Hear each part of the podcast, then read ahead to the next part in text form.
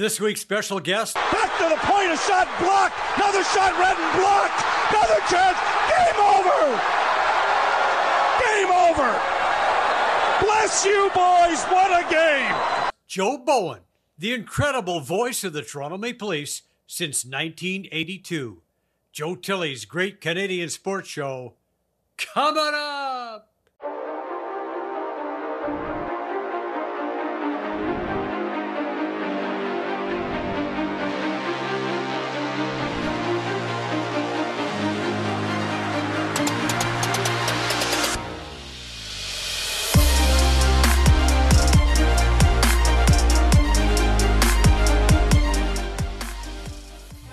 Welcome to the program. We're very excited about this week's exciting guest.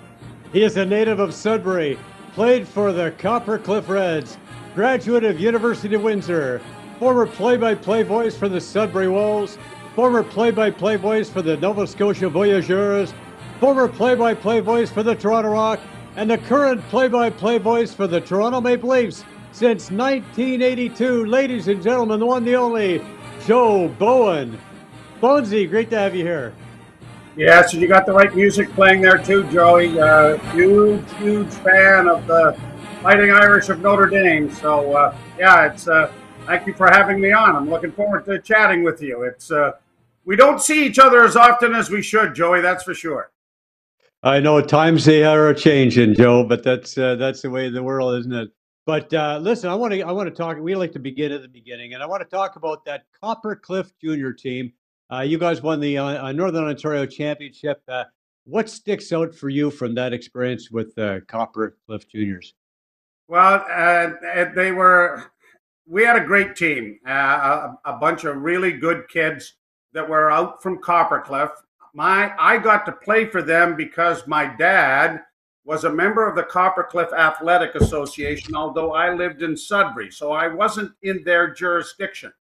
But I played all of my minor hockey in Copper Cliff, and I got a waiver of some sort that allowed me to play for uh, uh, the midget team, and uh, it was really special. And one of the we we had a number of great players. Um, Warren Anderson, who played for Tom Watt at the University of Toronto, and also played a little bit of international hockey.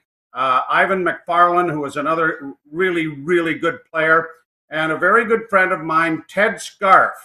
And I don't know if you know this name, but he was very uh, big in the real estate uh, area down in Kitchener, played in the World Hockey Association a little bit, but Ted Scarfe has been uh, on and off on a number of occasions, the president of the Kitchener Rangers Hockey Association, which is, of course, a community-owned team down in Kitchener as far as the Ontario Hockey League is concerned. And a, a dear friend of mine, and uh, just um, a really tremendous individual that has done a lot uh, for the community of Kitchener-Waterloo. Well, you know what? Hockey does allow us to make those lifelong friendships, doesn't it? And, and it's an amazing thing. Uh, I just remember you were you were a good goaltender. I remember like uh, playing. Oh, no, no, no, no, Joey, Joey. First off, first off. If we're going to be shoveling manure here, there is really no need. There is no need to get into this because too many people are going to say, that guy doesn't know what the hell he's talking about. Uh, no, well, I, I, I'm, I'm going by what I know, Joe. And I remember playing those media games years ago. And I remember I used to spend a lot of time in front of the net. I never spent any time in front of my net. I, I never was introduced to my goaltender. But I used to hang around a lot in front of you and we were playing against you. And uh, you stole me so many times. I mean, I got so frustrated. You were quick. Ah, it was a lot of I should have. I should have played you more often. Then I'll tell you what. Boy, I still. I still play, uh, and I enjoy playing goal. Um, my knees and hips have uh, kind of held out. But on Tuesday, I'm. I'm just bending over to tie a strap on one of my pads. And my back seized up, and I'm down nose first in the dressing room. I can't move. The guys are concerned. They think they're going to have to phone an ambulance. They get some ice packs on me. In fact, I've got one on my back right now doing this show, uh, trying to get uh, my back spasms to kind of quiet down. And I haven't had a bout of this in twenty-four years, so maybe someone's telling me that, why don't you just play golf and not worry about this? It can't be that we're getting old, Joe, can it? It can't be that. No, no, no, no, no. I didn't say that, Joe. I didn't say that. Okay, uh, who is you? Who was your? Uh, okay, you, how did you get into broadcasting, and who was your your impetus? Who was the guy that you listened to or watched and thought, "Well, I want to be like that guy"? Well, you know, um, growing up in Sudbury, we we got the split uh, from C B C. One week we got the Leaf games. The next week we got the Montreal Canadian games. And of course, listening to Foster and Bill, you, uh, I was a Leaf fan. My dad was a Leaf fan. And then on would come this guy, Danny Gallivan, and we hated his guts because, after all, it was the Montreal Canadiens. And I got to meet Danny later. Um, actually, the first time was when I was in Nova Scotia doing the Voyageurs, and he was at a, a, a sports celebrity dinner. You couldn't have met a finer gentleman and a nicer man. And when I decided to get into this industry, you listen to him and realize, you know what, that's the best. And he still is.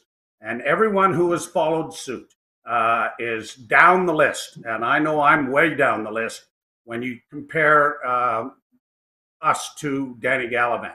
But there were a lot of great broadcasters. Uh, Lloyd Pettit in Chicago did the game completely different. I loved Ray Scott and his very quiet and unassuming way, first and ten at the Green Bay fifteen. And, you know, so you, you you try to incorporate, I suppose, some of them, but uh, as you know, Joey, you got you got to be you. You got to develop your own style, and if you try to imitate someone or or copy someone, then that's what it's going to be. It's going to be a really poor imitation. And so, anytime I talk to kids about doing this, I said, do you have a personality? Do, do you like humor? Do you, do you laugh? Do you have other things that go? Well, then, you know what? You've got to incorporate that into what you're doing. And and and uh, a, a dear friend of mine that I worked with in Sudbury doing morning radio by the name of Mike Cranston was also a, a great mentor. And he just simply said, don't be afraid of the microphone and don't be afraid of being you. And I think that's that's pretty good advice. Oh yeah, we learned so many valuable lessons on the way up. You know, I'm I'm actually uh, I remember Pat Marsden when he hired me. You know, and and one of the things he said is, "Remember, Joe," he called me Swiss. "Remember, Swiss, you meet the same people on the way up as you do on the way down." Mars, very Mars, important was, Mars was very special. I ran into him yeah. a few times at beverage houses every once in a while. Oh yeah, yeah. Every once in a while, yeah, yeah. I think that's why we got along so well. I used to, we used to party pretty good together. So, uh, what did you always know? Like, like from day one, Joe Bowen is going to be a play-by-play guy. Is that what? That, like, no, that was always no, going to be your already, thing. You already alluded to how good I was at playing goal. I was going to replace John Bauer. That was it. Uh, there were there were only six jobs really, because every the, each team had one goalie that played all the time. I was going to replace John Bauer. And then in high school, I had a rather bad outing and uh, a poison pen member of the Fifth Estate carved me a new behind in the newspaper, which just destroyed me. Uh, and I thought, well, maybe I won't be going that route. And uh, wouldn't it be nice maybe to stay in the, in the, the mix? And so um, that's sort of when I started thinking about getting into the broadcasting thing, and I did. I uh, I went to the University of Windsor. My dad had passed away um, just before I went into high school, and his dream or re request, if if nothing else, in his legacy was that I get a university education. So that glorified high school called Ryerson uh, was not going to be part of my uh, upbringing. So we went to the University of Windsor in order to get a uh, communication arts degree. And I went down there and did a lot of the, the uh, student radio station.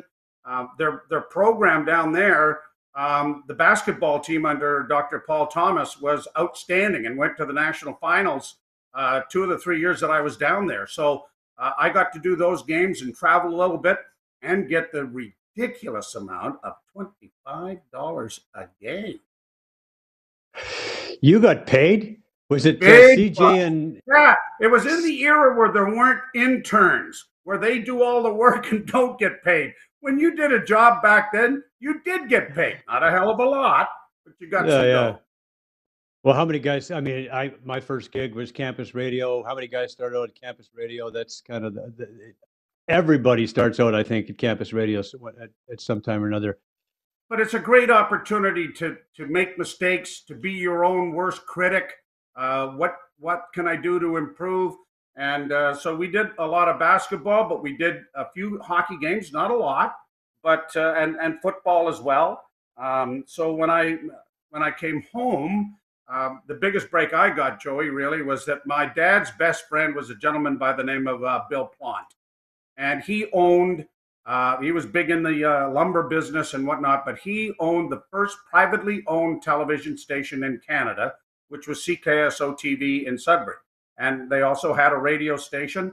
And um, because of my dad's uh, friendship with Bill, uh, I was able to go back there and work, actually work in the industry uh, during the summer, and got the, I got the real wake-up call that, you know what, this project that I'm working at at university that they're giving me like three weeks to do, you have a half hour when it's in real life to get this thing done and get it on the damn air. So it was a wake-up call to that, but it also gave me an opportunity when I went home. Mister Plant hired me to uh, be in the promotion department, um, and I did. Uh, I, I volunteered then while moving around in the building to help out in sports. And uh, Bill Catalano, who was doing the Sudbury Wolves games, ended up moving to C B C Radio. And I walked down the hall and I said, Mister Plant, I think I can do this. I'd like to audition. He said, no, I've heard you. You can you you start doing the Sudbury Wolves games. And he was he wow. was part owner of the Sudbury Wolves, which helped too. So if I have a break, I have to I really have to thank uh, Mister Plant for that. That's a fabulous story. And then from there, you went on to Nova Scotia. But tell me about uh, that minor league experience and how important that was for you to, uh, you know, to, to get to the big leagues and, and to uh, mold your career the way it's unfolded. Yeah, and, and Joey, maybe because times have changed and everything else, uh, it, it's, it's one of my pet peeves. We seem to just hand people jobs now for various reasons or whatever. Um, people aren't forced, if that's the word, or required to learn their trade right in the bus. I mean, I rode the bus for seven years with the Sudbury Wolves and three years in the American Hockey League before I even got a chance to do National Hockey League games. And uh, I'm glad that's the way we had to do it. Uh, I, I, I scratch my head sometimes and think, wow, we're, we're really... Um, you know, for uh, getting people into positions sometimes that I don't think that they're quite ready for, but it's it's very much fast-tracked now that wasn't back then. But uh, it, it was a great time. Uh, you got to meet some wonderful people uh, in the hockey community, and uh, it was something that I'll never forget, that's for sure. Well, everybody used to say to me, you got to pay your dues. I'd ask anybody, any, any sportscaster, I'd call them up and say, what do I need to do to get in the, you got to pay your dues, got to pay your dues. So, you know, it's Red Deer and the Lethbridge, and you know, we pay our dues the way we got to pay our dues. Got to see uh, a lot of Canada, didn't we? Yeah, for sure. Exactly. But it's, we, you know, it's truly Canadiana for sure. You got to start in those, those, uh, well, back then you had to start in those places, and, uh, now it's a lot of those places don't even exist. It's uh, wow, it's crazy. Yeah. But uh, so how, how did you land the gig with the Leafs? How did that come about? Well, that's kind of a funny story, and I'll have to clean it up uh, a little bit for you. um, Alan Davis, who uh, later became the head of uh, tele, uh, Telemedia Sports and was the pro first program director of the first all-sports radio station in Canada, which was The Fan. But before that, he was working with me in Halifax. A young lady that he ended up marrying had moved uh, to Toronto, and so uh, Alan was chasing her skirt, and off he went to Toronto yeah. and started working at uh, C K F H, which was Foster Hewitt's old station, which was the right. Telemedia uh, station as well. And Ron Hewitt, who was doing the radio games, no relation to Foster Bill, spelled his name differently, decided he was going to go into sales, which was probably a brilliant move because he made a hell of a lot more money than we did doing yeah, broadcasting. Yeah. But Alan sent me a note, said that they're looking for somebody to do the Leaf games, send your uh, resume and tape in. And I had sent them around to all of the various teams. I still have a scrapbook with some very nice letters from general managers, including one from Cliff Fletcher of the Atlanta uh, Flames, uh, telling me that they'll keep my stuff on uh, on file. But I sent it in, and then I didn't hear anything after the season. And I um, went out and bought a house in Halifax because we loved it out there. That was mm-hmm. on twenty, twenty-two points on the dollar at that point. Never mind what interest rates are now, Mister Tilley. twenty-two points on the dollar. I own a house in Dartmouth, Nova Scotia, and on Wednesday, my bank manager calls me and tells me everything's ready to go. We can close. Everything's uh, uh, right, right, ready to be signed. Thursday morning, I come back from doing the morning sh uh, radio show with my friend Mike Cranston, and the phone rings. And it's, uh, hi, this is Len Bramson, president of Telemedia Sports. We've been listening to your audition tape. We would like you to fly in this weekend and do the exhibition game with the Leafs and the Oilers as a, an opportunity to uh, get the job here in Toronto. I thought it was Alan Davis. And I went on about U S ba ba ba ba ba ba ba ba. I just got a ba ba ba house here, Alan. I don't need all of this ba ba ba ba ba ba ba ba. You fooling around. And then there's this dull quiet. And then Len says, no, this isn't Alan Davis. This is Len Bramson, and I'm offering you an opportunity here. I now I'm going. I'm like Ralph Cramden. Hum, hum, hum, hum, hum. Now I'm apologizing as fast as I can, and if I'd had a knife, I'd have probably slipped my wrist because you've just blown the big opportunity that you have. So we had a bit of a chuckle, and he said, "All right, I'm going to phone you back in ten minutes when we get the flight organized." And I hung up the phone and I just thought, my God, you've blown it. This is your one chance and you've blown it. And five minutes later, Len calls me back and says, Joe, that was the most unique uh, conversation I've ever had with anyone who I was offering a job to. We've listened to your tape again. We don't need the audition. You have the job. Fly in and sign the contract. And so I'm living proof that you can tell your prospective uh, boss to go fly a kite and still get the job, Joe. Now, I wouldn't recommend it doing it a lot, but this one worked. You know, you're lucky to get away with it. But uh, hey, listen, uh, we had Sean Thornton on the show a while back, and, and Sean did the same kind of thing. When Bill Waters called him to tell him he'd be drafted, because Sean was like not expecting to get drafted. I mean, you know, he was a tough guy playing for yeah, Peterborough yeah. in the O H L, and thought, you know, but he was not expecting. He he was he was one hundred percent sure it was a buddy of his, and so he told him to f off. So yeah, Bill Waters yeah. called him back back, and he said, "Sean, uh, this really is Bill Waters." And he said, "Really? Oops, sorry about How's your that." Day going? Oh, good. Good. Thank you. Say hi to the wife and kids. yeah, yeah, yeah, yeah. So that's not a, not a great way great, great way to start, but obviously they they liked your work. Because on October sixth, nineteen eighty-two, uh, you you got the gig with the Leafs. That was your first o opening night. We have some uh, video that we uh, pulled off from uh, our Paul uh, Paul Pasco puts this stuff together. Uh, tell me, uh, where did the Holy Mackinac originate? Did that come before? Oh, uh, look at that Toronto picture. Yeah, yeah, yeah, yeah. You know, well, Joey, um, as I mentioned, my dad, my dad passed away uh, just before I went into high school. But he was an um, avid sports fan, a huge Leaf fan, and a tremendous uh, Toronto Maple Leaf fan. And I got that from him and my love of sports. Um, and I would be sitting on my dad's lap, and we'd be watching Hockey Night in Canada. And my dad played goal for the University of Western, and so he was a goalie. I was starting out as a goalie, and we would sit, and Johnny Bauer would make a great save, and my dad would blurt out, "Holy Mackinac, what a great save by Johnny." And I never thought much about it. Um, no, it was just his little idiosyncrasy and, and whatnot. And I never used it uh, in junior hockey. I never used it in the American Hockey League. And it wasn't until Bill Waters was doing color with me, so that's at least five years into the N H L.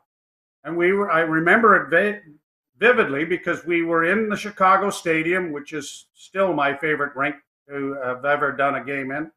And Felix Potvin made a great save. And I blurted out, holy mackinaw, what a save by Felix Potvin. And I might, may not have ever used it again. I don't know. But I looked over, and Wilbur was on the floor laughing. And I thought, you know what? And, and here's this idea that I keep telling, you know, prospective broadcasters. Enjoy your personality. If you can do stuff. So when I got him to react like that, I said, you know, what the hell? Why don't we use it again? And so we did, and we didn't do it a lot. It, it wasn't something that I planned, that I had to have one or two of these in a game or anything. Um, but it sort of caught on. People seemed to like it, so I kept doing it. Um, and then to add to it a little bit, I suppose, um, my son Sean, who just celebrated his uh, thirty-second birthday yesterday. Uh, when hey, he was happy a birthday. Old, thank you. Uh, when he was a year old, he had leukemia.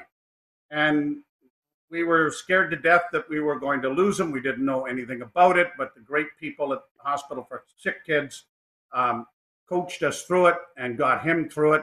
And so uh, I hooked up with the uh, union U F C W, who had a big campaign across Canada with all of their outlets raising funds for leukemia research.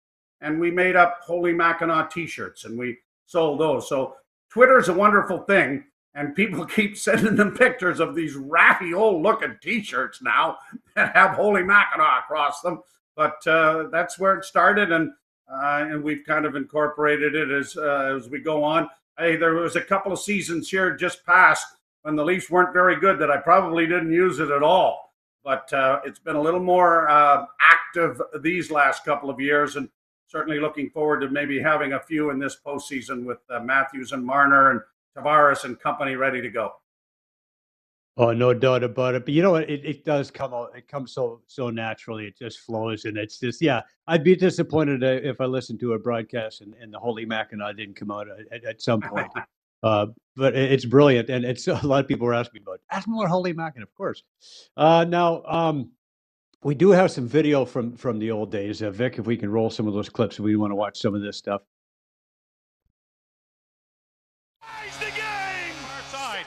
He keeps it in, tried to get it in front of the net, and backhand scores! Mitchell Marner! And the Maple Leafs are not going to have a goalie interference on this one. two one Toronto. Bruins back. Great save by Brown. Cleared by Kapanen down the ice. Holy Mackinac, Connor Brown! That leprechaun is flying out there. Krug, near side. Pass to the other side. Across comes Anderson to make a save on Krejci. Krug shooting. Anderson has it underneath him. Holy Mackinac is an amazing bit of work as Marner escapes the penalty box. Long shot, blockered. There goes Rask to the bench.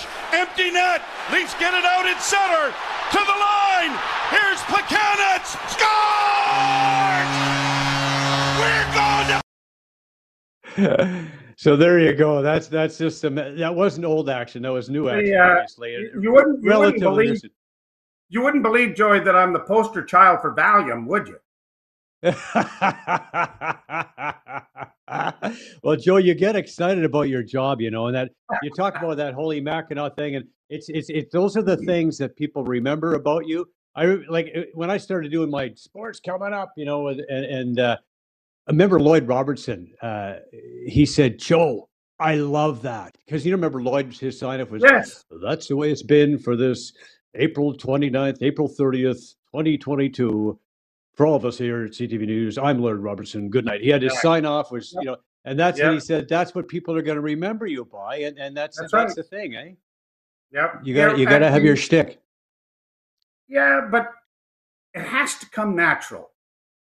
Right. It can't be something, it really can't be something contrived, I don't think, Joey, because then it sounds that way. You know, it just happened and then, hey, you know, people like, all right, well, I'll I'll keep doing it. But it's not like, okay, I have to have something. What can I do? I mean, it, that that's going to sound contrived. And, and uh, uh, again, I, that's something that uh, I, I strongly disagree with. And uh, but that's... Uh, Uh, some people are, are, are bound and determined to do that, I suppose, but I really think that it has to be something spontaneous. What's uh, what would you say was uh, going back? I mean, you go back as far as one, but did you ever have that call that you, you wanted back? What was the most embarrassing call you ever made? Well, unfortunately, it's been recently because we're, we're stuck now uh, with COVID and uh, uh, the new way of doing things of not traveling and doing games off monitors. And it, it's so much more difficult to do uh, because you don't see the full uh, spectrum of what you're trying to broadcast. And, um, you know, we've, There was an, an, a goal the other night where there was a, a, a pass across from the, the left hash marks to the right-hand side where Auston Matthews is always there, left-handed shot, one-timer. And as the puck came across, I saw an A on the jersey and a four. And the goal was scored. And it was Auston Matthews uh, until it was right. Morgan Riley. and, you know, and and you know, and I it was the big one of the big Auston Matthews goals where I'm going, blah, blah, blah, blah, blah. Oh, excuse me, no, that was Morgan Riley. I mean, and it, it, it, it, you, you hate something like that to happen, but unfortunately, we're in a, a whole different way of doing things. Uh, I. I guess I'm too old school. I, I don't agree with it, but that's what we are stuck with. Um, and uh, we'll continue doing it, I guess, until uh, such time. But I, it is, that's frustrating. And the other night we had a technical glitch where they gave us a locked wide angle shot from Florida from the corner of the arena. So you saw the entire rink and the players were little wee sticks. And it was locked. And so you saw everybody go up that way and then ten people coming back this way, some with colored jerseys on, the Leafs with what. But you had no idea who it was, and you couldn't see the puck. Didn't know who had the puck. And so the technicians are desperately trying to do things. So I'm trying to do what you do. You're filling, right? You're trying to – and all of a sudden then the uh, button, they press a button, and up comes a soccer game. So now I'm broadcasting a soccer game. I don't, even know who, I don't even know who was playing, but the green guys looked good. And um, then we when we finally got the feedback that we were so you're you know you're you're you're really at the whim of what's going on and the technical stuff that goes on. But it's uh, you you don't know what to do. I mean, I, I think in in future I'm just going to say don't adjust your sets. We got technical difficulties, but there's not a hell of a lot I can do about it. No, there isn't. Uh, and I can't remember who was, uh, but you know, everybody makes those calls when you when you know stuff happens. But uh, not, I can't remember who. What's the name of the guy who does the Yankees broadcast? The other day he. Oh, had, but he, home he on the call. Other day. Yeah, yeah, yeah. John! Was, yeah. Aaron Judge. I think it was Aaron Judge. Who is it? Oh, what is his Michael name? K. Vic says Michael, Michael K. K. That's right. Yes. Yep. Yeah. Yep. Yeah. And you feel so, bad so, for uh, them. Yeah. You know, I, I right. you know, I mean, it, th these things happen and whatnot, and and you misidentify yeah. people that you you wish you hadn't, but uh, um, you can only do your best and uh, and uh, do what you can. I'll well, tell you I one. Remember, I've listened. Story, though, Joey. Yeah, go ahead. Yeah. This happened yeah. in junior hockey. I was doing the game uh, by myself, right? So I'm all by my little old lonesome in this booth, and I, no technician. I'm, I set it up all myself. And there's um, uh, the Sudbury Wolves are on a power play. And shot from the point is blocked.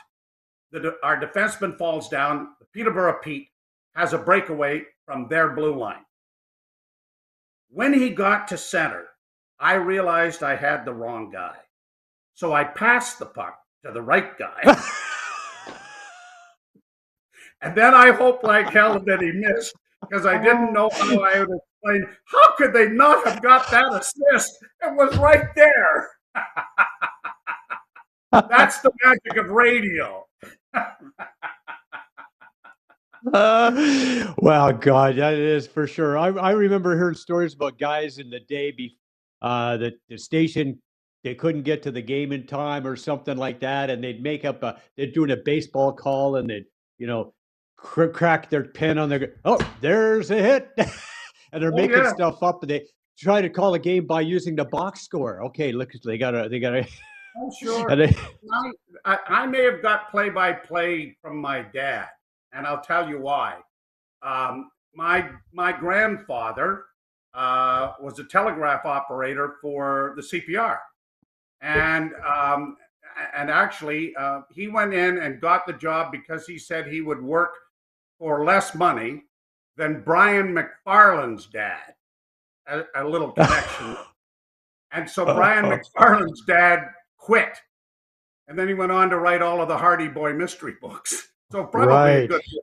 But my dad would go to his father, and when the Sudbury Wolves were playing out of town, they would, on the telegraph, they would get sort of a play-by-play of what was going on. Yeah. So-and-so scores at whatever yeah. time. And my dad would run the information down to the local establishment where all of the yeah. guys were hanging around having beverages, and he would read the play-by-play about, you know, who scored and all of this sort of stuff. So maybe that's where I got it from. Came by it naturally, and that's quite a connection to Brian McFarland's dad, who wrote the Hardy Boy book oh, yeah, by, uh, yeah, under yeah, the pseudonym. McFarland's, McFarland's really upset at our family for yeah. gouging, gouging down the amount of money that my yeah. grandfather would accept yeah. for the same job. Oh yeah, yeah, yeah.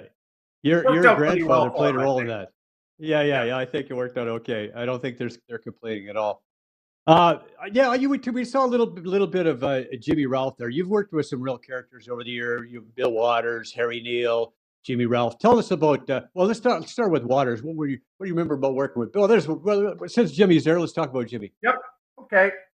You're right. I, I've been really blessed. Um, and and the best the best part about the associations I've had with the people that you mentioned and others is that they're very knowledgeable about the sport, very knowledgeable. But the best part, I think, is that all of them have had a self-effacing sense of humor, uh, enjoyed uh, the fun part of the sport. Um, Jimmy Ralph is uh, obviously uh, the Bob Uecker of hockey, uh, the, the all-time Uh, minor league goalie that never got a chance to play in the N H L, um, and and yet his self-effacing style of humor uh, just makes our broadcast. It really does. And we're also the. I've been blessed too this way too, Joe. Is that if either of us makes a mistake, God, don't pave over it. We just jump all over each other, right? You know, and just and, and good-naturedly get it done. And and no one no one's feelings are hurt. No, there's no uh, no animosity or anything of that nature. Uh, but that's been uh, just terrific. Harry Neal is exactly the same. I did a lot of games with Harry. We're dear friends. I uh, we we talk at least twice a week. Um, and and the thing with Harry was that he spent a lot of time reading and loved to read. And he would read these books, quotes, the famous quotes from whatever. But it had absolutely nothing to do with hockey. But Harry wanted to get it into the game somehow. So it was sort of like playing volleyball. He wanted he wanted to uh, he to throw the ball up so he could spike it with uh, with his one-liner. So he would oft times ask me, "Okay, you got to ask me about Roger Nielsen's tie tonight." Okay, so I, I mean, we'd never talk about it normally, but Harry had a line.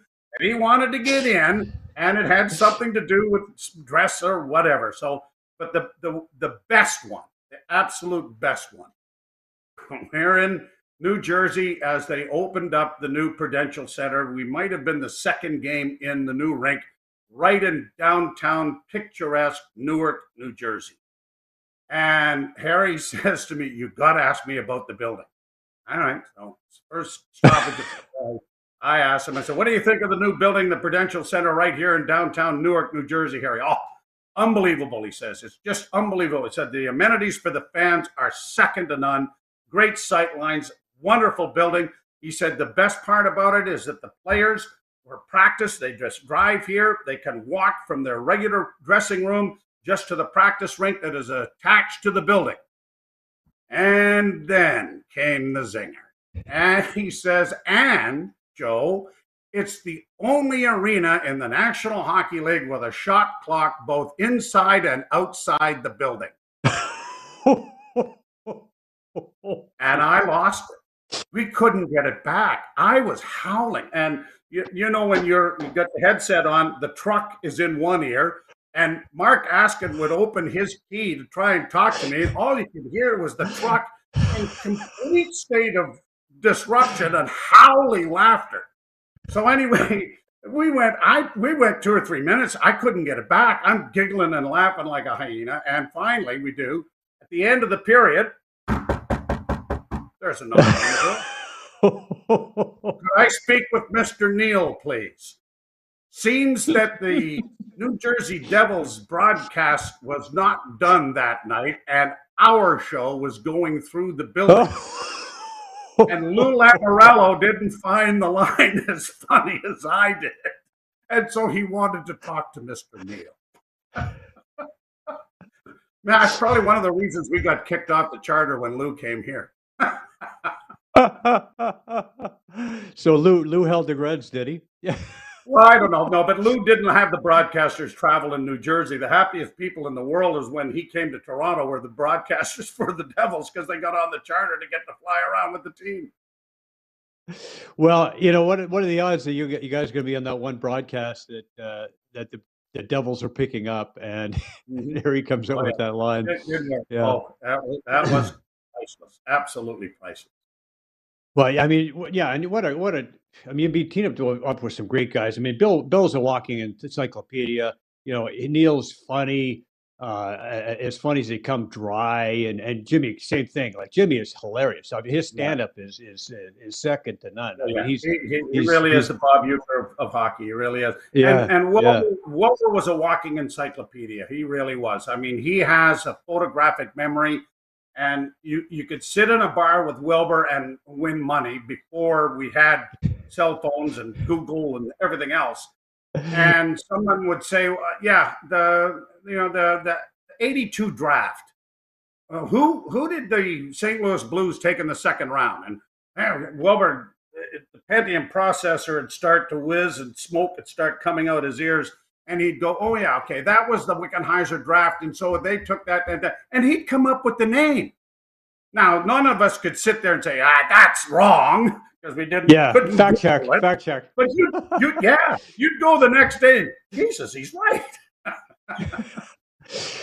Yeah, he's he's something else. Yeah, quite quality. Now, listen, you've, you've, you've had some good guys to work with, but you've won multiple awards, uh, including the George Gross Award in twenty thirteen. And we actually have a, a clip from that. Uh, Vic, if you can roll that. There's two things you can't teach in broadcasting. One is a great set of pipes, which Joe has in abundance, and passion.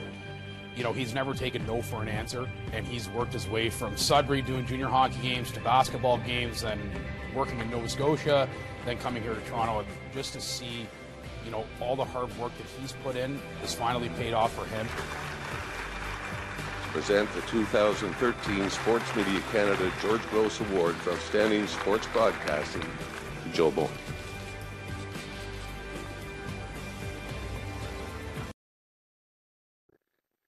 And uh, how did that feel to receive the award from, from Johnny? I'm just going to say that, Joey.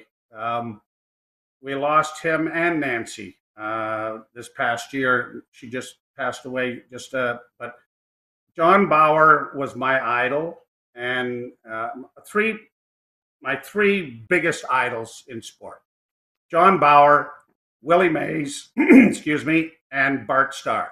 And two, I've I've met two of them. Um, I'd never met uh, Bart Starr, but uh, uh, the the thing about John Bauer was that he was better than you could possibly have ever expected. Uh, I'll never forget the very first time that I, I met him uh, was after my dad had passed away. Jimmy Hines, a friend of my father's, brought my mom and I to my very first N H L game. And um, because Jimmy was uh, very good friends with George Armstrong and was, quote, unquote, George's financial advisor before there were agents, Um, right. I was brought in for a tour of the dressing room and got to meet uh, all of the nineteen sixty-six Toronto Maple Leafs.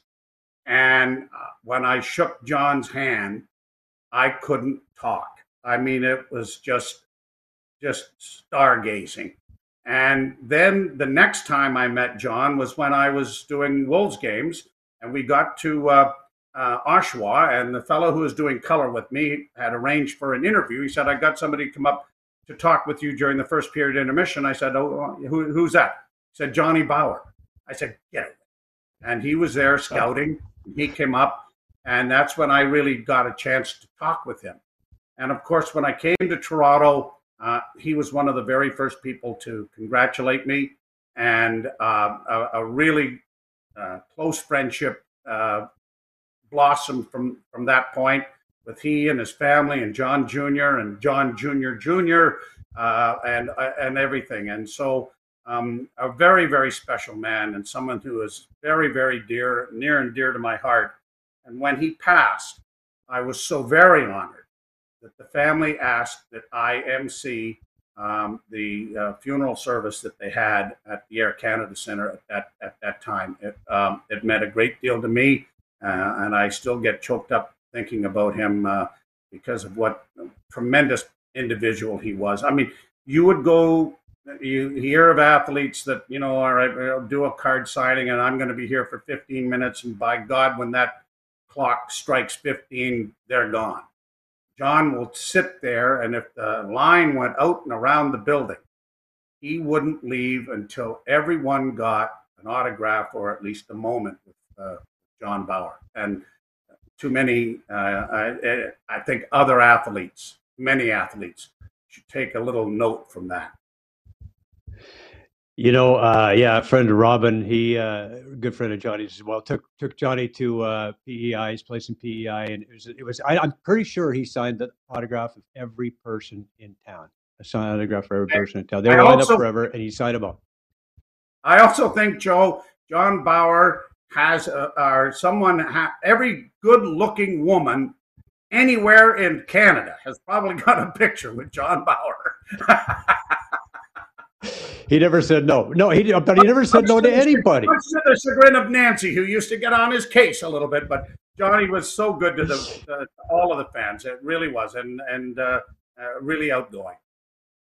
Yeah, amazing, and uh, like you said, he just a, uh, a quality individual, humble, you know, and just has time for everybody, and and nobody was ever, you know, he was never too good for anybody, and and just uh, yeah, and like you said, there's a lot of athletes who could take, you know. Take that. Oh. He's in a different Hall of Fame. He really is. For sure. For sure. So uh, after a couple of years after uh, after the George Gross Award, uh, you were honored for reaching uh, the three thousand game mark. Uh, that puts you in very select company. Uh, what was it like to reach that, that number, three thousand? You know, uh, uh, you mentioned Paul Patsko, uh, uh, who's helping you with some of these videos and whatnot. Um, he, uh, we were getting close to that, and I, I wondered. I, I said to myself, "Gosh, you know, I've been here a while, and three thousand is a pretty substantial number. So I wonder how many games Foster Hewitt did." And God bless Paul, but he went through all of the back in the day. There used to be in the newspaper, not T V listings, but radio listing, right? What was on the radio stations that night? Because everybody wanted to, you know, uh, the Arthur Godfrey show was going to be on, or uh, something else was going, and then the hockey game. So he went back to try and figure out how many games were broadcast, to start with, and how many games Foster would have done. And he came up with something that it was like twenty-six hundred games that Foster would have done. And I thought, gosh, I've been, I'm not, I'm not here as long as he was, but back in those days, they would do one game a week, right? They was Saturday night, hockey night in Canada was on the radio. So they didn't broadcast every game. And uh, uh, so that was, I, I, I was really quite humbled by that, to think, my gosh, I've been in his chair and done more games than, than he did when we got to that mark at, at three thousand. So that was, That was very humbling um, and uh, and gratifying, obviously, that I was able to, to stuck around because I kind of thought after what I had said to Len Bramson, I might have got the one-day audition and I got fired the next day. Well, it's interesting you bring up uh, uh, Foster Hewitt because, you know, the following twenty eighteen, you were honored by the Hockey Hall of Fame with the uh, Foster Hewitt Award uh, for excellence in broadcasting. Uh, there aren't a lot of people, Joe, that get to uh, put on that Hall of Fame, fame blazer. Uh, how'd that feel for the kid from uh, Sudbury? Well, that's that's the penultimate, I guess, uh, Joey, without any question. It was uh, extremely gratifying, and especially with people that have gone before that have won that award. And Foster Hewitt, obviously, it's named after. Danny Gallivan, uh, Dan Kelly, uh, we talked about Harry Neal, um, and and all of the people that have gone before, uh, Rene Doucette, um, uh, Dick Irvin, um, just um, a who's who of broadcasting, um, and you know, and I, I I I tend to think that you if you can hang around long enough, they have to put you somewhere, and so that's probably what what did it. But you know, I, I I've enjoyed every minute. I every time I. I go to the rink early when there's no one around, and if I have a quiet moment, and I'll sit down and I, I just say to myself, you know, how fortunate you are to be doing this and for doing it for this team, for this fan base, uh, and for this long. Um, the last real job I had was before I uh, got the summer job at C K S O. I was five thousand feet underground at uh, International Nickel Hard Rock Mining in Sudbury, and didn't like that very much, and was glad that I spent a little more time on my studies to make sure I didn't have to go back to that. But um, it, it's very gratifying. It's humbling. Um, I have two grandkids now that I can kind of take to the Hockey Hall of Fame and say, hey, there's Grandpa up there. He's, he's which is kind of neat. Grandpa couldn't play worth a damn, but they stuck him somewhere that's really nice anyway. Oh, you could play a little bit. I could vouch for that. Uh, a long way from C K S O, that's for sure. No doubt about that. So uh, let's talk about this year's team. I'm sure you've had a lot of years where you thought, uh, you know, this is a, a Leafs team that can go a long way, if not all the way. Uh, what? How does this team compare to uh, to those previous teams that, especially the last few years when they've come, when they haven't got a chance, they haven't got out of the first round? What what separates this team from those teams? There's there's no question this is this group is the most talented uh, that I've ever been associated with. Um, ninety-three with Gilmore and company was a gritty, gritty group that pushed and and and battled through everything. And then, unfortunately, with a, a, a bad call, and uh, L A ends up mm. uh, losing to the L A Kings and don't get to the Stanley Cup final. Um, Matt Sundin and the group that Pat Quinn put together was a real talented group as well, but we ran into all kinds of injuries and then ended up uh, getting upset by the Carolina Hurricanes. So those are the two teams previous to this group that I really thought had a chance uh, to go into the Stanley Cup final. And this team is, is as talented. It's, they've added the physicality that I think was lacking in teams, a couple of teams previous to this. And I've often said, and I've been talking Leaf fans off the ledge here for the last uh, number of months. And, and you can probably vouch for this as much as anyone too, that mental toughness, which is really required in, in this postseason, it's a grind. It is a physical grind, whether it's a physical game where there's a lot of banging and bashing, or just every other day, you have to have your best going. So it's that mental toughness that pushes teams through series and on to Stanley Cup playoffs. And many teams don't have it happen until something drastic happens.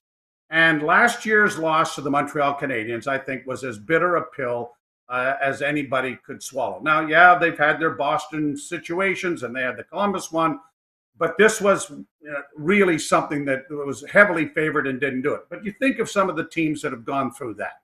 The New York Islanders with Bossy and Trottier and company. They lost to Toronto before they got started. Lanny McDonald scoring in overtime in Game seven. The Edmonton Oilers with Gretzky and company and all of their cups that they won. They got doused by the Los Angeles Kings in the miracle mm-hmm. on Manchester Street when they blew a huge lead in the third period. And you think, whoa, the Tampa Bay Lightning are two-time uh, Stanley Cup champions. Yeah, they won the President's Trophy as the best team in the league and got swept in four straight.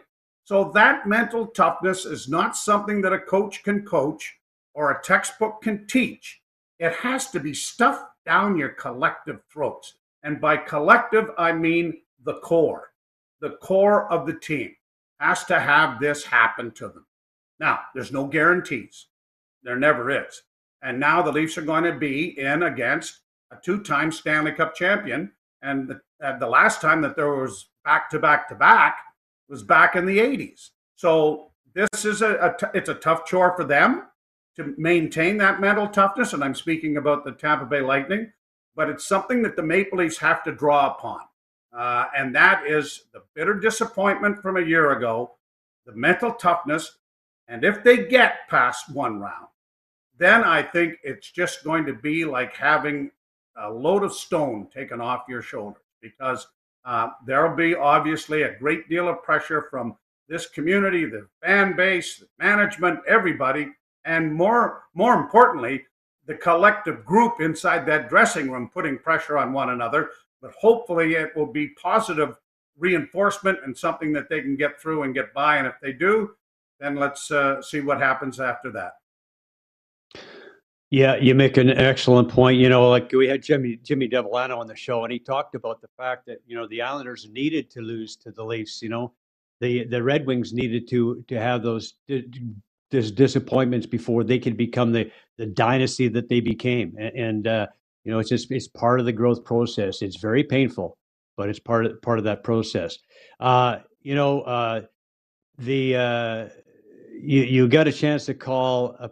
Uh, uh, make a call just recently, this past week, uh, that you uh, have never get a chance to make before, and it's uh, that was uh, Auston Matthews' big night. Let's have a listen. High and wide, here. Matthews trying to corral it to keep it in, just did. Top of the circles, scores! Auston Matthews, number sixty. How cool is that? You know what? It's been a thrill. I've called every one of this young man's goals. And uh, his opening night was sort of so-so. I don't think people remember that much. And you know, one of, the thing, one of the things I have to thank Lou Lamoriello for, Joey, is this. On that opening night, we weren't, he had kicked us off the charter, so we weren't flying with the team, who would leave right after the game and fly home. Well, we couldn't. So we, um, after the game, we uh, went back to our hotel and went down to the uh, bar, which is not uncommon. And uh, who do we meet in the bar but Auston Matthews' parents? And the technology that was now available, I phoned the radio station and said, could you please send me, email me the four clips of his four goals, because I would like to give them to his parents.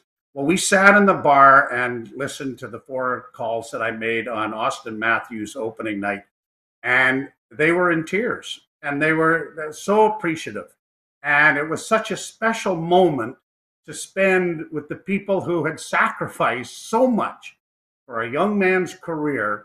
And, and the older that you get, uh, the one of the great things that uh, had been instituted over the years has been the, the, the father's trips, where you got to meet the guys mm. who got up at six in the morning to get Junior to the rink, and uh, temperatures that were awful and whatnot, and the sacrifices that families make for these kids. And you realize when you meet the, the child, the athlete, you realize after meeting the parents why they are like they are. Humble, hardworking, diligent, uh, goal-oriented. Everything that you can think about an athlete comes from the upbringing, and uh, it's uh, it was really a, a very special, special moment. And the sixty goals, absolutely. I mean, I, I thought he would score sixty, you know, when but I did Rick Vive's uh, three of his fifty goal seasons, and um, one of the great things about this year and all of these records and all of these things that Matthews has done and the team has done. Some wonderful names from the past are getting recognized again, as they should. And I firmly believe that Rick Vive's number should be up in the rafters at Scotiabank Arena as well. But it was great to see that as it's being encompassed into this new season. And uh, what a talent. Uh, Auston Matthews is just an amazing talent. And the drive that he has, that he has for improving himself as an athlete, as a human being, as a leader, as a teammate, can do nothing but enhance how the Maple Leafs are going to do, uh, not only this year, but in seasons to come. He is a, a just a, what you see is what you get. He is a tremendous, tremendous young man, and his parents are very proud of him, as well they should, and we should be very proud of his parents because they did a wonderful job raising him. And another thing about Auston too is he's playing a more physical game this this this year. He's playing a, a tougher game. He's uh, you know, he did get that suspension for that cross check, but that cross check t- said to me and to other fans, "You're not messing with me anymore. I'm not just no, going to no. stand here and take crap." That sent a message. It sure did, and and yeah. good for him. Yeah. Um. I mean, I, we've we've been on a bit of a, a campaign about how he doesn't draw penalties. Well, he's too big. He doesn't fall down. Well, I don't care. He's getting slashed and hacked and everything else. Meanwhile, Connor McDavid uh, had like forty-eight or fifty some odd uh, penalties drawn on him. And Auston Matthews was three hundred fifty-eighth down the list. And you went, you know, he has the puck a lot. and it, we don't, we don't get penalties drawn on him. It's, uh, that's somewhat bizarre. But then, he's not the guy that whines, right? You don't right, hear him whining right. about this, that, and anything else. And you don't see him whining on the ice. And Lord knows there's enough whiners on the ice that you can see. And uh, our, our very good friend Wayne Gretzky was one of the great whiners of our time when he was playing. You can't do that to me. You can't do that to me. No, no, uh, no. You know. So, uh, yeah, they're, they're a great group of kids. And, you know, my my my wife is a huge Leafs fan. She's fallen in love with this team. Uh, just a, a fun group of kids. They're fun to watch. And, and uh, you know, there's a, I can see like a, them attracting a lot of a lot of new fans to this team. But I want to talk about um, you got a chance. You haven't got a chance to call a championship for the Leafs yet, maybe this year. But you did get a chance to call some championships uh, for the Toronto Rock. And here's their Joe Bowen Classic from the two thousand final against Rochester. Toad from outside. Doyle is up high and gets the ball. Doyle looking back to Toad. Shooting scores! With one second left! One second left!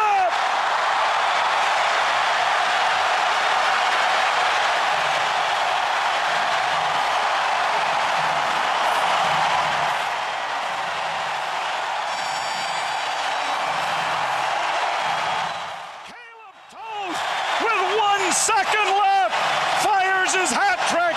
It's fourteen thirteen Toronto. What a moment that was. How cool is that? Last game played at the Grand Old Lady on Carleton Street. And I win a lot of money in bars, Joe. I asked these people who scored the last goal at Maple Leaf Gardens. And right, oh, right. Yeah. Oh, wasn't that Bob Probe? No, no. No, no, no. It was Caleb Toad. Caleb Toad. Uh, uh, you know what? Bill Waters and his uh, Aurelia Mafia group that uh, bought the, the Rock and, and brought them. I'll never forget Mark Askin and myself and Paul Hendrick. He asked us if we would do the games. And Molestar, who we worked for doing T V, was in on the package deal as well. And we, I, I, to be honest with you, I had never obviously broadcast uh, a lacrosse game, and hadn't seen uh, one, really, a pro league one. Uh, never played it in high school or anything of that nature. So we got, Wilbur got us the tape of the N L L final from the year before, and we're in, I think we were in Florida in a hotel room playing this thing. And I went, oh my God, this sport is ridiculous. And so we started doing these games, and uh, fortunately I had Brian Shanahan, uh, Brendan's brother, doing color with me, and literally teaching me the game, Joe, it's not a racket, it's a stick. Okay? and uh, and but fell in love with it.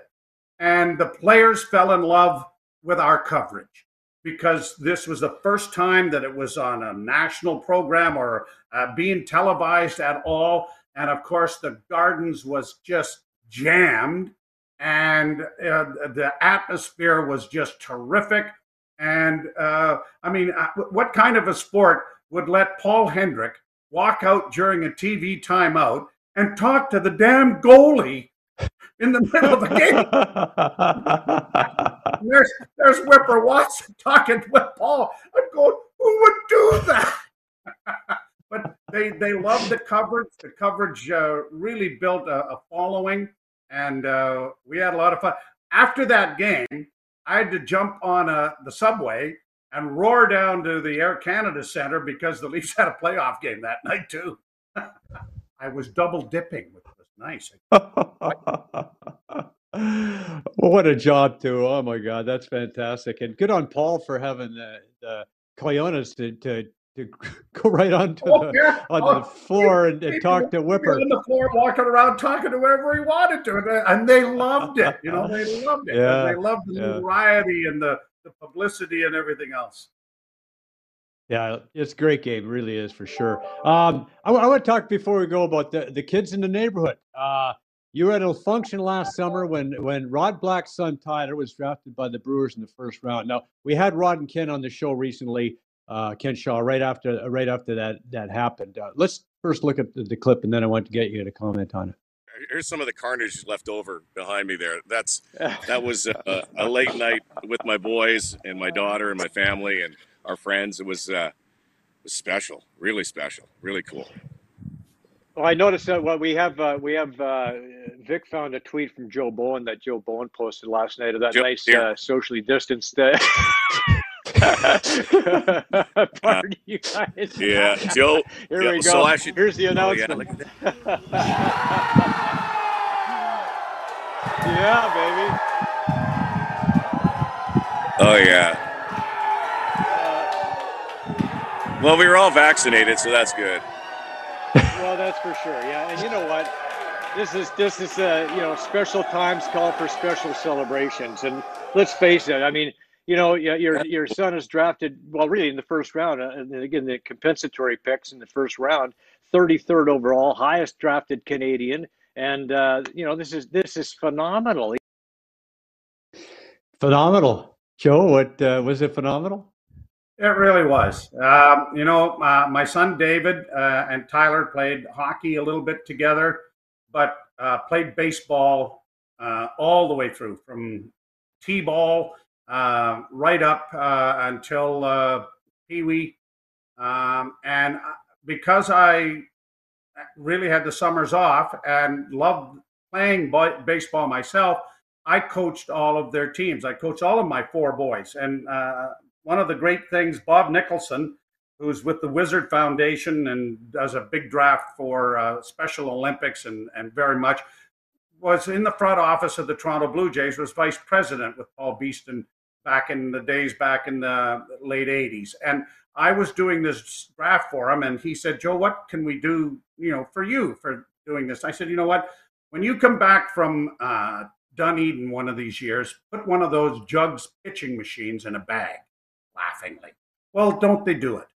And it's the best toy I ever got, because we would take that pitching machine down to Crosby Park in Unionville, plug it in, and Tyler and David would bring their buddies or teammates or whatever, and we would have batting practice, and we would hit balls. And then we would play a little game called Danish Rounders that my grade six teacher, Mister Anderson, taught us to play, where you could only needed ten kids maybe to play, and uh, the pitching machine, and I was the pitcher in a circle, and Um, you had to throw the ball to me, and if the runners didn't have their foot on a base, they were out.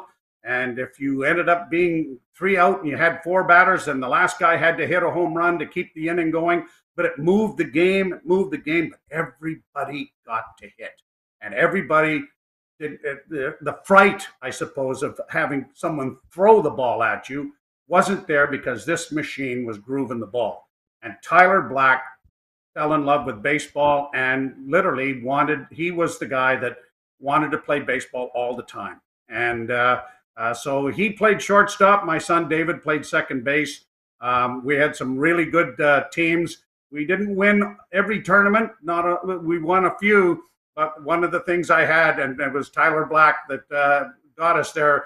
I got T-shirts made for everybody that we play Sundays. We always got to uh. Sunday. Didn't always end up playing late in the afternoon on Sunday, but we always got to Sunday. And he was a, a, a real special talent, and uh, then went on to, to play with the um, you know the, the junior teams around here, and then getting a scholarship, and then a very big day uh, being drafted by the Milwaukee Brewers. So we're really looking forward to him. Then my son David uh, and his teammates, who uh, there was a, a core of about five or six guys that were always together, uh, are keeping tabs on him as he uh, goes through the minors. No doubt about it. Next big party is when uh, Tyler makes it to the big leagues. Oh, yeah, we're going to have to get the mobile home and head yeah. down for that. That's for sure. Yeah. Now, listen, uh, we uh, I want to thank you for being on the show. This has been fantastic. Uh, it's everything I I hoped it would be, my friend. You do. I know you do a lot of charity work. You do a lot of uh, great things in the game and, and uh, around it. Absolute pleasure having you on. And, and hopefully uh, we'll get a call from uh, – Joe Bowen this summer, announcing the Stanley Cup champion, Toronto Maple Leafs. Can you, can you imagine that, Joey? If it happens, the parade will start in Timmins. It will be unbelievable. Unbelievable. We thought the Jays was big. We thought the Raptors was big. When the Leafs win, it's going to be unbelievable. Sure will. And it, it'll happen. All right. All right. All right. Thanks for joining us. Uh, it, it's been an absolute pleasure, Joe. And, and uh, Good, good luck this summer. We'll see you soon. Thanks, Thanks Joey. Mate. Thank you very much. Good seeing you. Good seeing you. More sports when we come back. More Joe Tilley's Great Canadian Sports Show coming up after the break.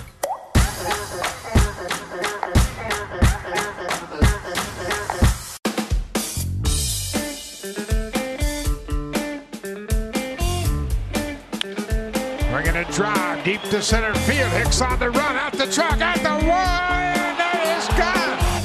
and it is gone. Swinging a drive, deep left field. Get up, ball, get out of here, and gone.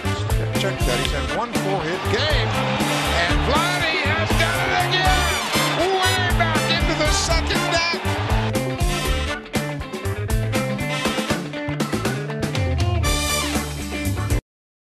Guests on Joe Tilley Sports receive a gift certificate from Classica Imports. Top of the line imported men's clothing. Check out the Classica Essential Collection now. Go to shop classica dot com.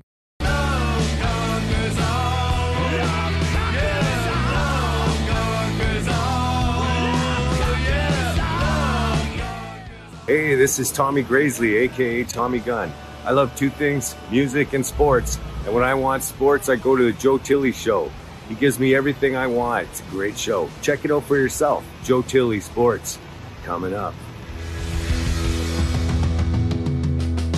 Good night. When I'm working out, I like to wear my Joe Tilley's Great Canadian Sports Show t-shirt. It makes me feel handsome and strong. If you want a t-shirt, support the show, click on the link below. Now, back to my workout.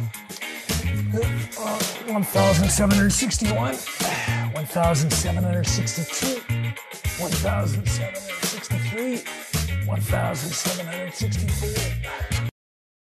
Addiction Rehab Toronto, Toronto's number one alcohol and drug treatment center, saving lives, reuniting families. The only treatment center in the province to offer medical detox, treatment, sober living, and lifetime aftercare all in one place. Our unique and specialized programs are designed to equip our clients with the tools to successfully lead a life of dignity, respect, and purpose. Let us help save your life or your loved one's life. Call today for more information or to facilitate an intervention. one eight five five, seven eight seven, two four two four or visit addiction rehab toronto dot c a. Joe Tilley Sports is brought to you by COSA, Central Ontario Standardbred Association, providing a united voice for harness horse people racing at Ontario tracks.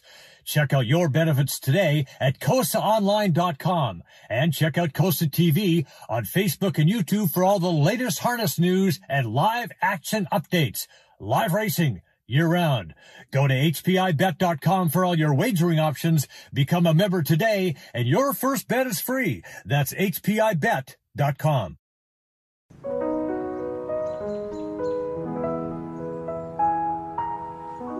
Slow play. It's a slippery slope. First you go looking for that lost ball, and then everything goes sideways. There are a lot of golfers on the course. Make certain of your point of entry, look quickly, and move on. Remember, we're here for a good time, not a long time. Find anything, Bob? Not yet. Visit more golf dot c a today. You'll find everything a golfer could need, from balls, gloves, and clubs to custom fitting opportunities and training gear. Go to more golf dot c a and get twenty dollars off your first purchase of one hundred dollars or more. Just enter the promo code J T Sports.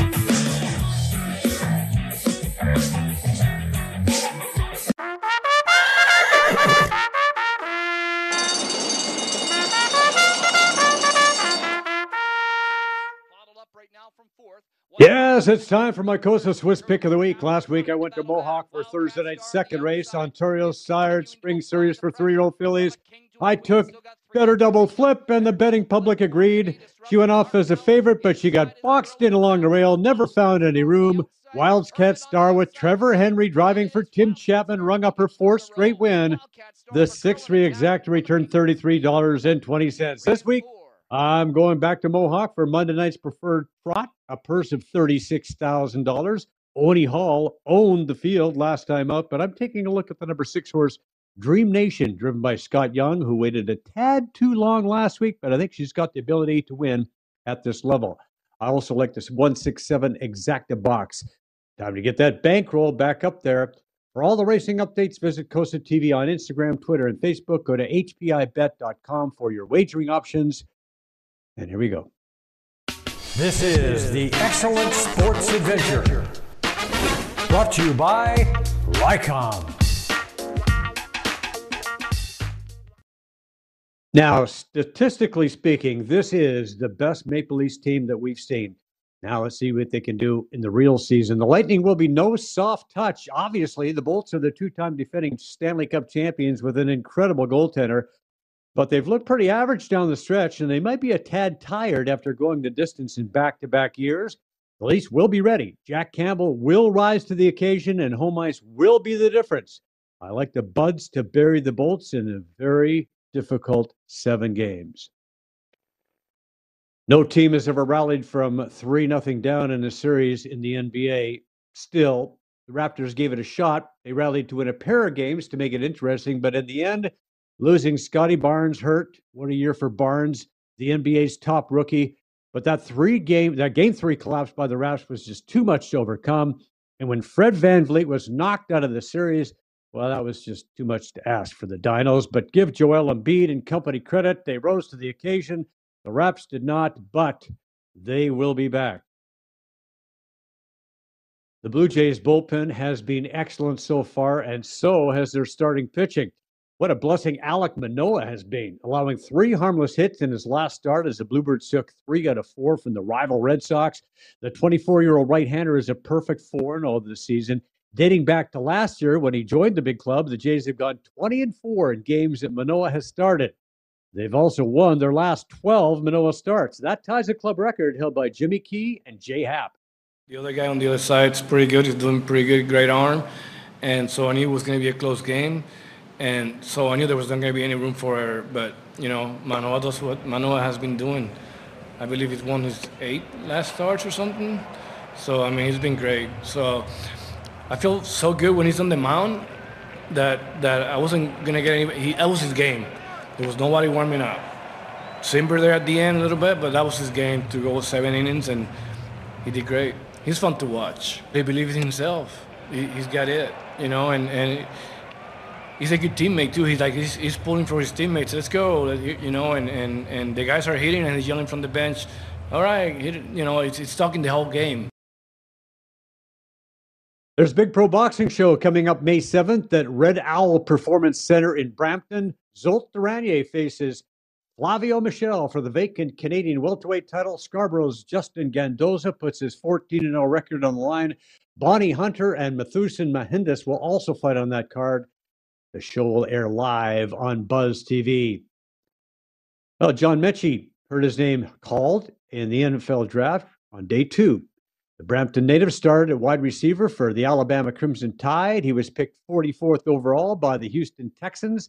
And I just happened to be in Vegas on draft day and caught up with a Cowboys fan. All right, we are. It's draft day in the N F L. I'm here with G, and obviously, G, you're a Cowboys fan. What do the Cowboys need in this big draft we got coming up here?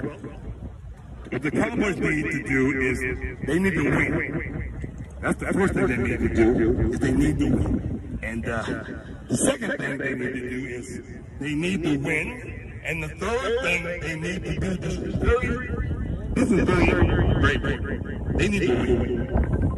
You know what the Cowboys needed to do? They need to win. They need to win. All right, thanks, G. Thank you. Yes, they need to win. Riley Wheeldon captured the final Canadian Tour qualifying tournament in Courtney, B C. The thirty-one-year-old Canuck won by five shots going away. Now here's the shot of the week. God damn it. Four! All right, here's Penticleer. This is the uh, two back hole. This is the uh, tin cup hole. A two buck. She has to fly the trees. Just to fly the Just trees, clear the water, and land it on the green. Here we go. Oh. Well, she could go under the trees too. That that's another way. A lot of people would have gone for it, but I thought I'd lay up. God damn it. Four!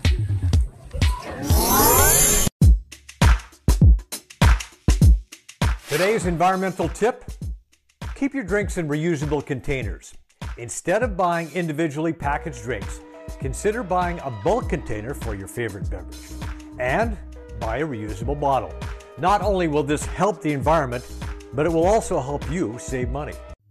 Rycom, passionate people who turn complicated business problems into simplified technology solutions for public and private sector real estate, properties, portfolios, and enterprise customers.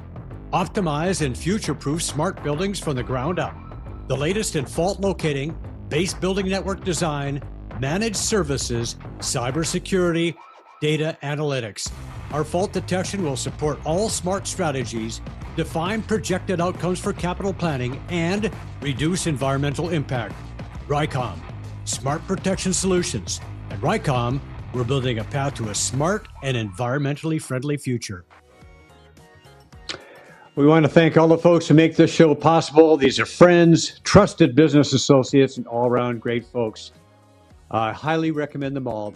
A reminder, the show is also available on iTunes, Spotify, Breaker, Radio Public, Google Podcast, and Pocket Cast, as well as the Spanglish Network and Zingo T V.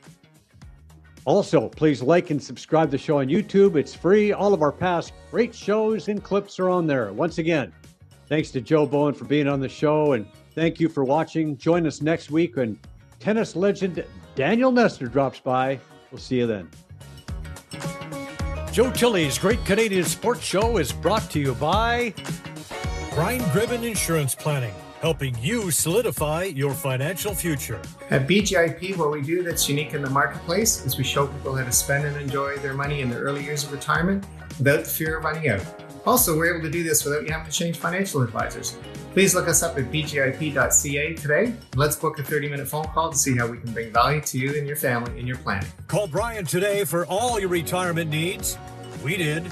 nine oh five, six eight six, five six seven eight. Do you want to buy or sell a home? Could thirty-one years of real estate experience help you? Why not speak to an amazing team that loves to overpromise and overdeliver? Aldo has a tremendous team of experts on staff. They are committed to making your next real estate transaction smooth and comfortable. Call four one six, get Aldo or visit get aldo dot com. M N P, a leading Canadian national accounting, tax, and business accounting firm. M N P proudly serves in response to the need of their clients in the private, public, and nonprofit sectors. Through partner-led engagements, M N P provides a collaborative, cost-effective approach to do business and personal strategies to help people and organizations to succeed across the country and around the world. With local offices in Oshawa, Mississauga, Burlington, and more, their team is here to support you. Visit M N P dot C A today to learn more.